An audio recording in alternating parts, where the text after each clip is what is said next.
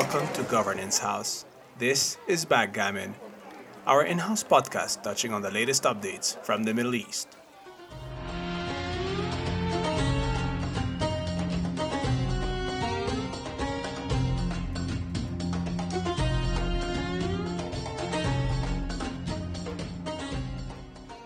I am Ghadi Sary, and I'm joined here in Washington by my colleague Dr. John Holland McCowan.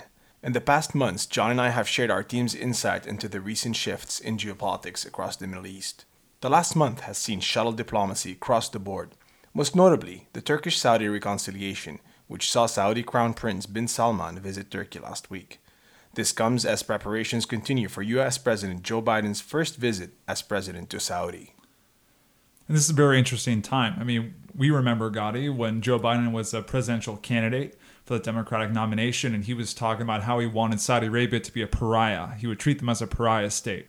Whether it's the killing of Jamal Khashoggi in 2018 in Turkey uh, and the outcry that came from that, the U.S. intelligence reports believe that Mohammed bin Salman was instrumental in having the operation be conducted. That's a conclusion that I believe that Joe Biden has taken to heart. And uh, this is a remarkable difference than how President Trump dealt with the Saudis uh, throughout his tenure. We remember we spoke about a couple weeks ago that mm-hmm. President Trump's 1st foreign visit was to Saudi Arabia. His maximum pressure campaign against Iran, I think, very much adopted much of Saudi Arabia's line of argumentation and their worldview with differences that came out in the years afterwards. And so this is one of the first major senior level meetings between the Biden administration and the Saudis. And for his visit to, he's going to visit Israel, of course, as well. Uh, and uh, he's also meeting other GCC leader, leaders of the Gulf Cooperation Council. So it's not just Saudi leadership, but be able to go to Riyadh after all of this time of uh, the agenda. The agenda is already piling up. That's for sure. Exactly right. I mean, we can think of they can talk about lots of things, whether it's supply chain issues, defense commitments, the implications of the new Iran deal still not coming to fruition, and Iran continuing to increase their uh, the enrichment of uranium and uh, the grave concerns about whether this deal will fall through and what a plan B is if they can't get a renegotiated JCPOA. Uh, also, issues the global oil market, something that um, Biden and, and uh, leaders around the world are very concerned about. And of course, we shouldn't lose sight of the fact that this is in the environment of a legacy of the Abraham Accords and yes. trying to figure out yes. how Saudi and the GCC countries are going to potentially move forward with this initiative, something that I think we can talk more about. Well, I think I suspect this is going to be more closer to the Saudis' heart than other issues at the moment. I believe that the, the, the oil uh, uh issue and dealing with the supply chain at the moment is definitely going to be an important uh, uh, market monitored issue. Certainly. But I do believe that, particularly with the Abraham Accords, you, you will remember that that tr- President Trump, before before President Biden, President Trump was a witness to the Accords. You know, the the role of the U.S. as the officiant or the convener of these Accords, as also the you know, to, to monitor the mutual agreements, such as was the case with Bahrain and the UAE when they signed those peace deals with Israel. So this this will tie back to Saudi's own project and expectations. As you know, the Saudi leadership's long-term project for diversification from oil in the future, known as Vision 2030, uh, as the, the Crown Prince mm-hmm. uh, has referred to it, it depends largely on the resolution of those regional tensions. So, for example, there's a project to build a bridge between Saudi and Egypt, and this is uh, not a proverbial bridge, but an actual bridge uh, which across, crosses over to Sinai from, from Tabuk in Saudi. Now, what that the issue with that bridge is it interrupts it could interrupt maritime navigation into Israel via Eilat and via the, the Red Sea. Okay.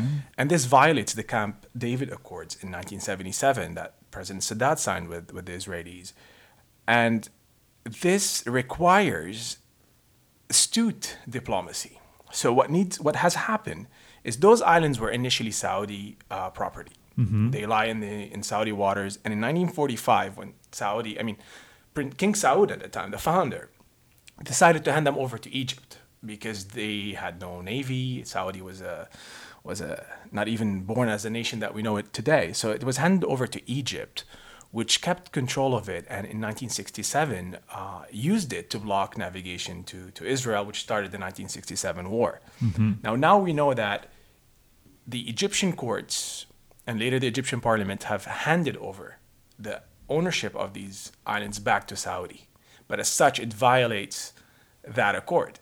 So, what needs to be done here is a transfer of that accord to Saudi Arabia, whereby Saudi Arabia and Israel agree that Saudi regains control of those islands. So, it's a very, very peculiar moment in international relations, I believe. But I believe that if this opportunity is lost, that could be one of the risks. And I feel this is what one of the main things that will come out of this visit, especially that he's visiting Israel, as you mentioned, and then this GCC summit. Right. Yeah, no, I think the the iron is hot for the Biden administration to acknowledge that they have serious issues with human rights, but you have to acknowledge that there are these realist ramifications, practical ramifications of having a working relationship with Saudi Arabia over time, whether it's trying to counter Iran, whether it's being able to have a financier of many of the power moves that you want to make in the Middle East in the future. And, they're, and, they're an important foreign partner. affairs, just like inter, just like internal politics, is a, a, an art of negotiation, is an right. art of concession, and there there will be concessions made that, that President Biden has to also make within his own rhetoric, as you mentioned in, in the introduction, that this is also something that needs to come out of this because there are real crises in the region. Right.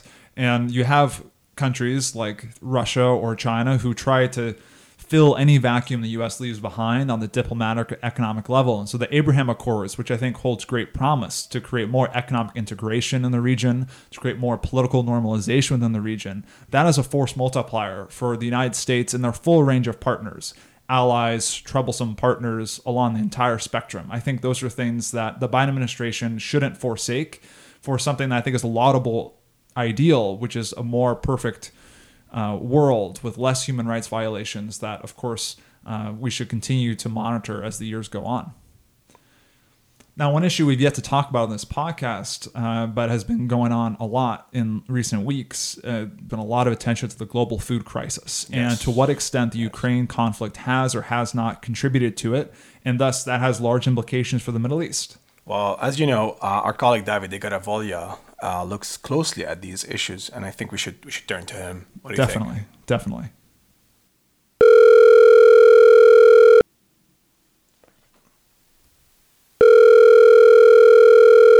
Hello. Hey, Davide, how are you? Hi, Hadi. I'm good. How are you? I'm good. I'm here with John, and we've just been talking about a topic that I know you've been working on for the last uh, three years at least uh, food security in the Middle East. I understand that things have been quite busy since uh, the war in Ukraine, a lot of impact on the region. And I know that you've been looking at this topic very, very closely. Uh, so I'd like to hear your thoughts. How, how are the developments, and, and what is your latest research on the topic? I know uh, you've already talked about the energetic side of, of the world, um, but the war in Ukraine, as you mentioned, resulted also in a massive food security challenge at a national, regional, and global level. And some of the Middle East uh, countries were highly affected by, by this. Um, so, as, as you might know, Russia and Ukraine are key global suppliers of cereals, sunflower oil, and fertilizers. So, the export by Russia and Ukraine of wheat, it's about uh, 28% of the global export. And for sunflower oil, for example, we, we reached 63%. So, they are really amongst the key exporter of, of agri-food uh, products. On the other side, as I was saying, there's some of the uh, Middle Eastern countries which are net importers of calories. So, uh, wheat, for instance, plays a crucial role in these countries and contributes uh, for more than a third of the overall uh, food supply in each of them. Um, as a result of the Russia's invasion in, in Ukraine, the global food prices especially for cereal and vegetable, increased from an already high level and been at record since March 2022. So we can look at from both perspectives. From one side, we have Ukraine that had to basically stop uh, producing uh, everything. They've been uh, there's been disrupted livelihood during uh, the agricultural growing season in Ukraine. Their ports uh, are locked so they cannot export even what they have stored in their silos. On the other side, we have countries that were uh, depending on these uh, export from, from Ukraine and Russia. For instance, Egypt and Lebanon that imported uh, more than 75% of total wheat and wheat flour. And in, in particular, so, in the case of, of, of, Lebanon, for example, we know the explosion in, in the port of Beirut took out the country's silos where the strategic uh, wheat depository had been. So in a way, this is a composite crisis right now for a country like Lebanon, and also for Egypt. We know that you know uh, bread is referred to as al-aish or as life, as they call it colloquially in Egypt. So it's a very important topic for both governments. How do you think this impacted the policies of those governments then, in in that sense? Yeah. So as you're mentioning, some of these countries are already at a time of economic hardship driven by economic crisis like Lebanon, uh, sluggish economic growth in Tunisia, or, uh, for example, Morocco is has a severe drought. So, but also in Syria, from, also in Syria, the drought has been has been across several of these parts. Exactly, so. and Tunisia uh, mm-hmm. as well. Mm-hmm. So, uh, in a way, the response from the government to the crisis has been uh, including food export bans, for example, or uh, efforts to diversify sourcing relationship and negotiation with international financing institutions. So these have been the three, let's say, uh, lead uh, approaches from from the government, uh, which, of course, in the short term could be an option, even though it's not the most likely one um, but I mean, this is something we've seen, This is something we've seen with the with the vaccine, for example, the COVID vaccine. Some countries just did not get it on time. So let's say the financial part is uh, solved. Let's say that you have the money. Is there enough supply in the global market for countries to get what they need, or is there going to be a shortage? And because we understand the political ramifications of people going hungry, uh, uh especially in the Middle East, so is there a risk that even if you do secure the financing, you still might not be able to get what you want from the free market as long as the conflict continues in Ukraine? Well, this will, will again depend, first of all, on the evolution of the conflict, and secondly, on the capacity of governments to diversify the source of import. I mean, those countries will still be net importers of food in the coming years. So they either will find different solution to get that food from other countries. For instance, Lebanon is approaching India and uh, Turkey, and they've been talking in the past few uh, weeks and, and months uh, regarding a new uh, channel, let's say. But this will also depend on, on, the policy, on how easy it will be for uh, private sector and states to uh, get food and import food from other countries. I mean, from judging from um, previous experience on Lebanon, I mean, this this might not just come to you know with the central bank issue and and the ability to pay internationally. We can see a real crisis forming here, especially if countries like India also move towards export bans once their own reserves are are depleted. What about actually yeah, no, being able to produce food themselves? Are any of these countries capable of offsetting some of that by by internal? I, I, think so. I think so. That's that's a medium to, to long run uh, solution, of course. So government should consider comprehensive reforms uh, of the food subsidy uh, programs as well as import regimes. So build food stock, reasonable food stock that would allow uh, facing eventual future crises for longer periods, so not just few months like some of the countries, but let's say at least a year, a year and a half, uh, and consider, of course, new agricultural technologies, which with a, a view to produce increased volume domestically uh, in a sustainable way, if possible. And what role can international institutions play in that?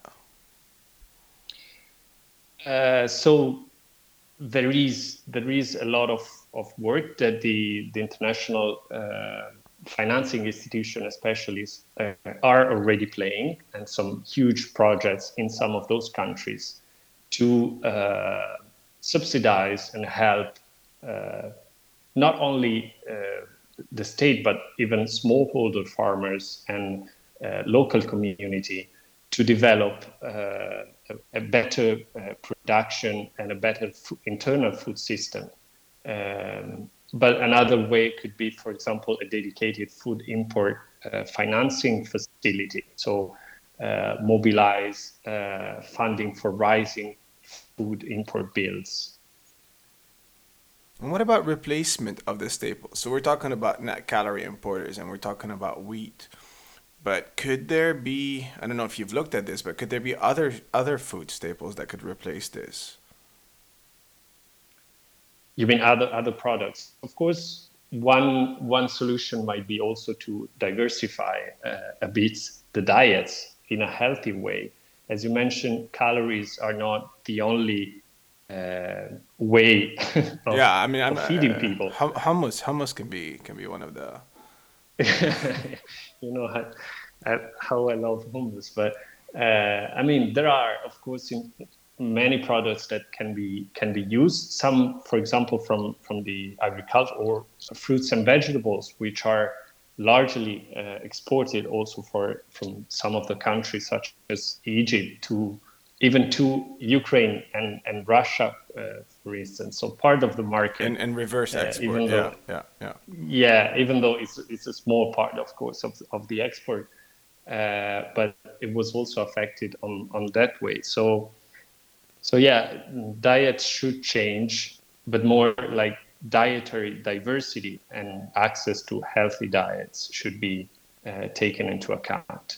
And another point that would probably be interesting uh, is the reduction of food waste and loss, uh, which should, could also be a way to reduce food import bills and uh, also increase, in a way, the amount of food that can be used for human consumption. But are we already at a crisis? Because I have not you know, you see the long lines in Lebanon, but a lot of it has been attributed, at least locally, to you know the the, the local wheat cartel in the country. But are we really at a crisis? Would you sound the the bell? Uh, I would. I would. I mean, we're still on time uh, to, uh, and and again, it will really depend on how far this war will go. Um, but definitely this this is a battle for uh, countries who are importing that high percentage of, of their food basically from, from other countries. So uh, we are in a crisis. We're not yet at a point of non-return, uh, but we definitely have to, to take it seriously. And I think beside what the declarations from the governments are uh, they are seriously uh, tackling these. So what what is at the bottom line your policy recommendation on that? So I, I think summit countries, but even other governments uh, should keep trade in, in fuel, food, and, and fertilizer open, uh, avoid ad hoc uh, policy changes as they're doing, like bans on export or import. And again, start thinking on a long term and comprehensive national food security strategy. All right, Davide, thank you so much. And you stay safe. Thank you, Hadi.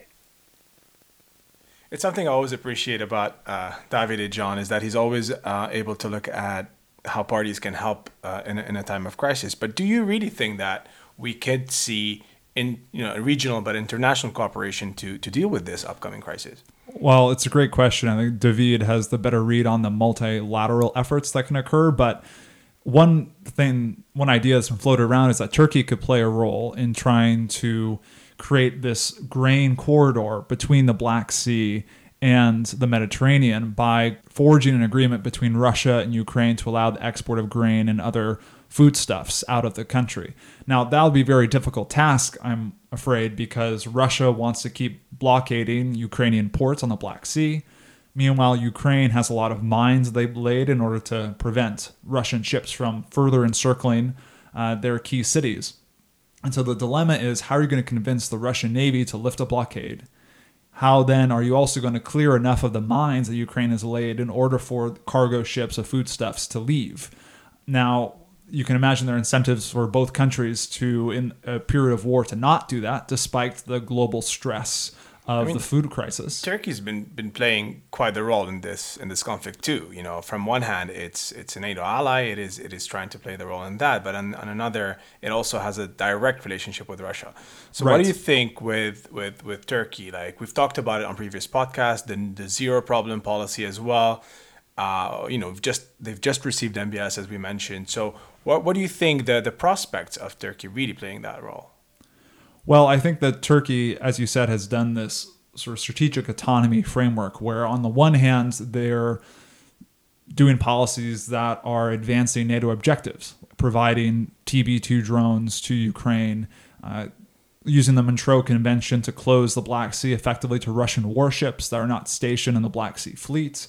These are all constructive contributions. On the other side, they're seen quite rightly as a outlet for Russian money um, that or you have Russian businessmen that have been told can pay four hundred thousand dollars to get citizenship in Turkey if they invest in real estate and property. And so Turkey also is a sieve for Russian money that can circumvent international sanctions. In fact, the U.S. Deputy Secretary of Treasury is visiting Turkey. Uh, I think this past week visited Turkey in order to talk about that very issue and the prospect of secondary sanctions potentially being implemented on Turkey if they're not more careful.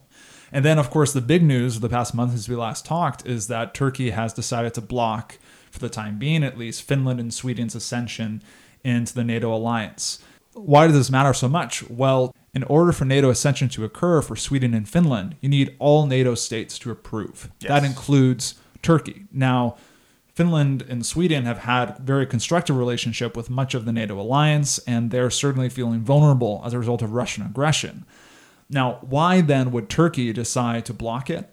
Well, Turkey says we need Sweden and Finland to address certain demands we have. We need them to stop supporting the YPG in Syria. We need them to extradite people they claim are PKK sympathizers. This is, this is something we talked about on a, on a previous podcast too, and we said that Turkey is willing to zero all its problems except when it comes to the Kurds. And yes, we did mention that. Kurds are very much a, a core source of security vulnerability, political vulnerability uh, for the Turkish state, and so there was used, a risk of an incursion into northeast Syria last month. Right. Well. well, I think this is very much linked, though, Ghadi, is that in order to try to convince Sweden and Finland to play ball, um, they've said, well, if you don't stop supporting the YPG and you don't extradite these individuals, which I think there's no chance of happening uh, because Sweden and Finland are uh, demo- representative democracies that don't abide by certain uh, demands, then Turkey said, well, in that case, we're going to do our fourth major intervention into northeastern Syria in order to deal with the YPG problems ourselves. If you're going to continue funding what they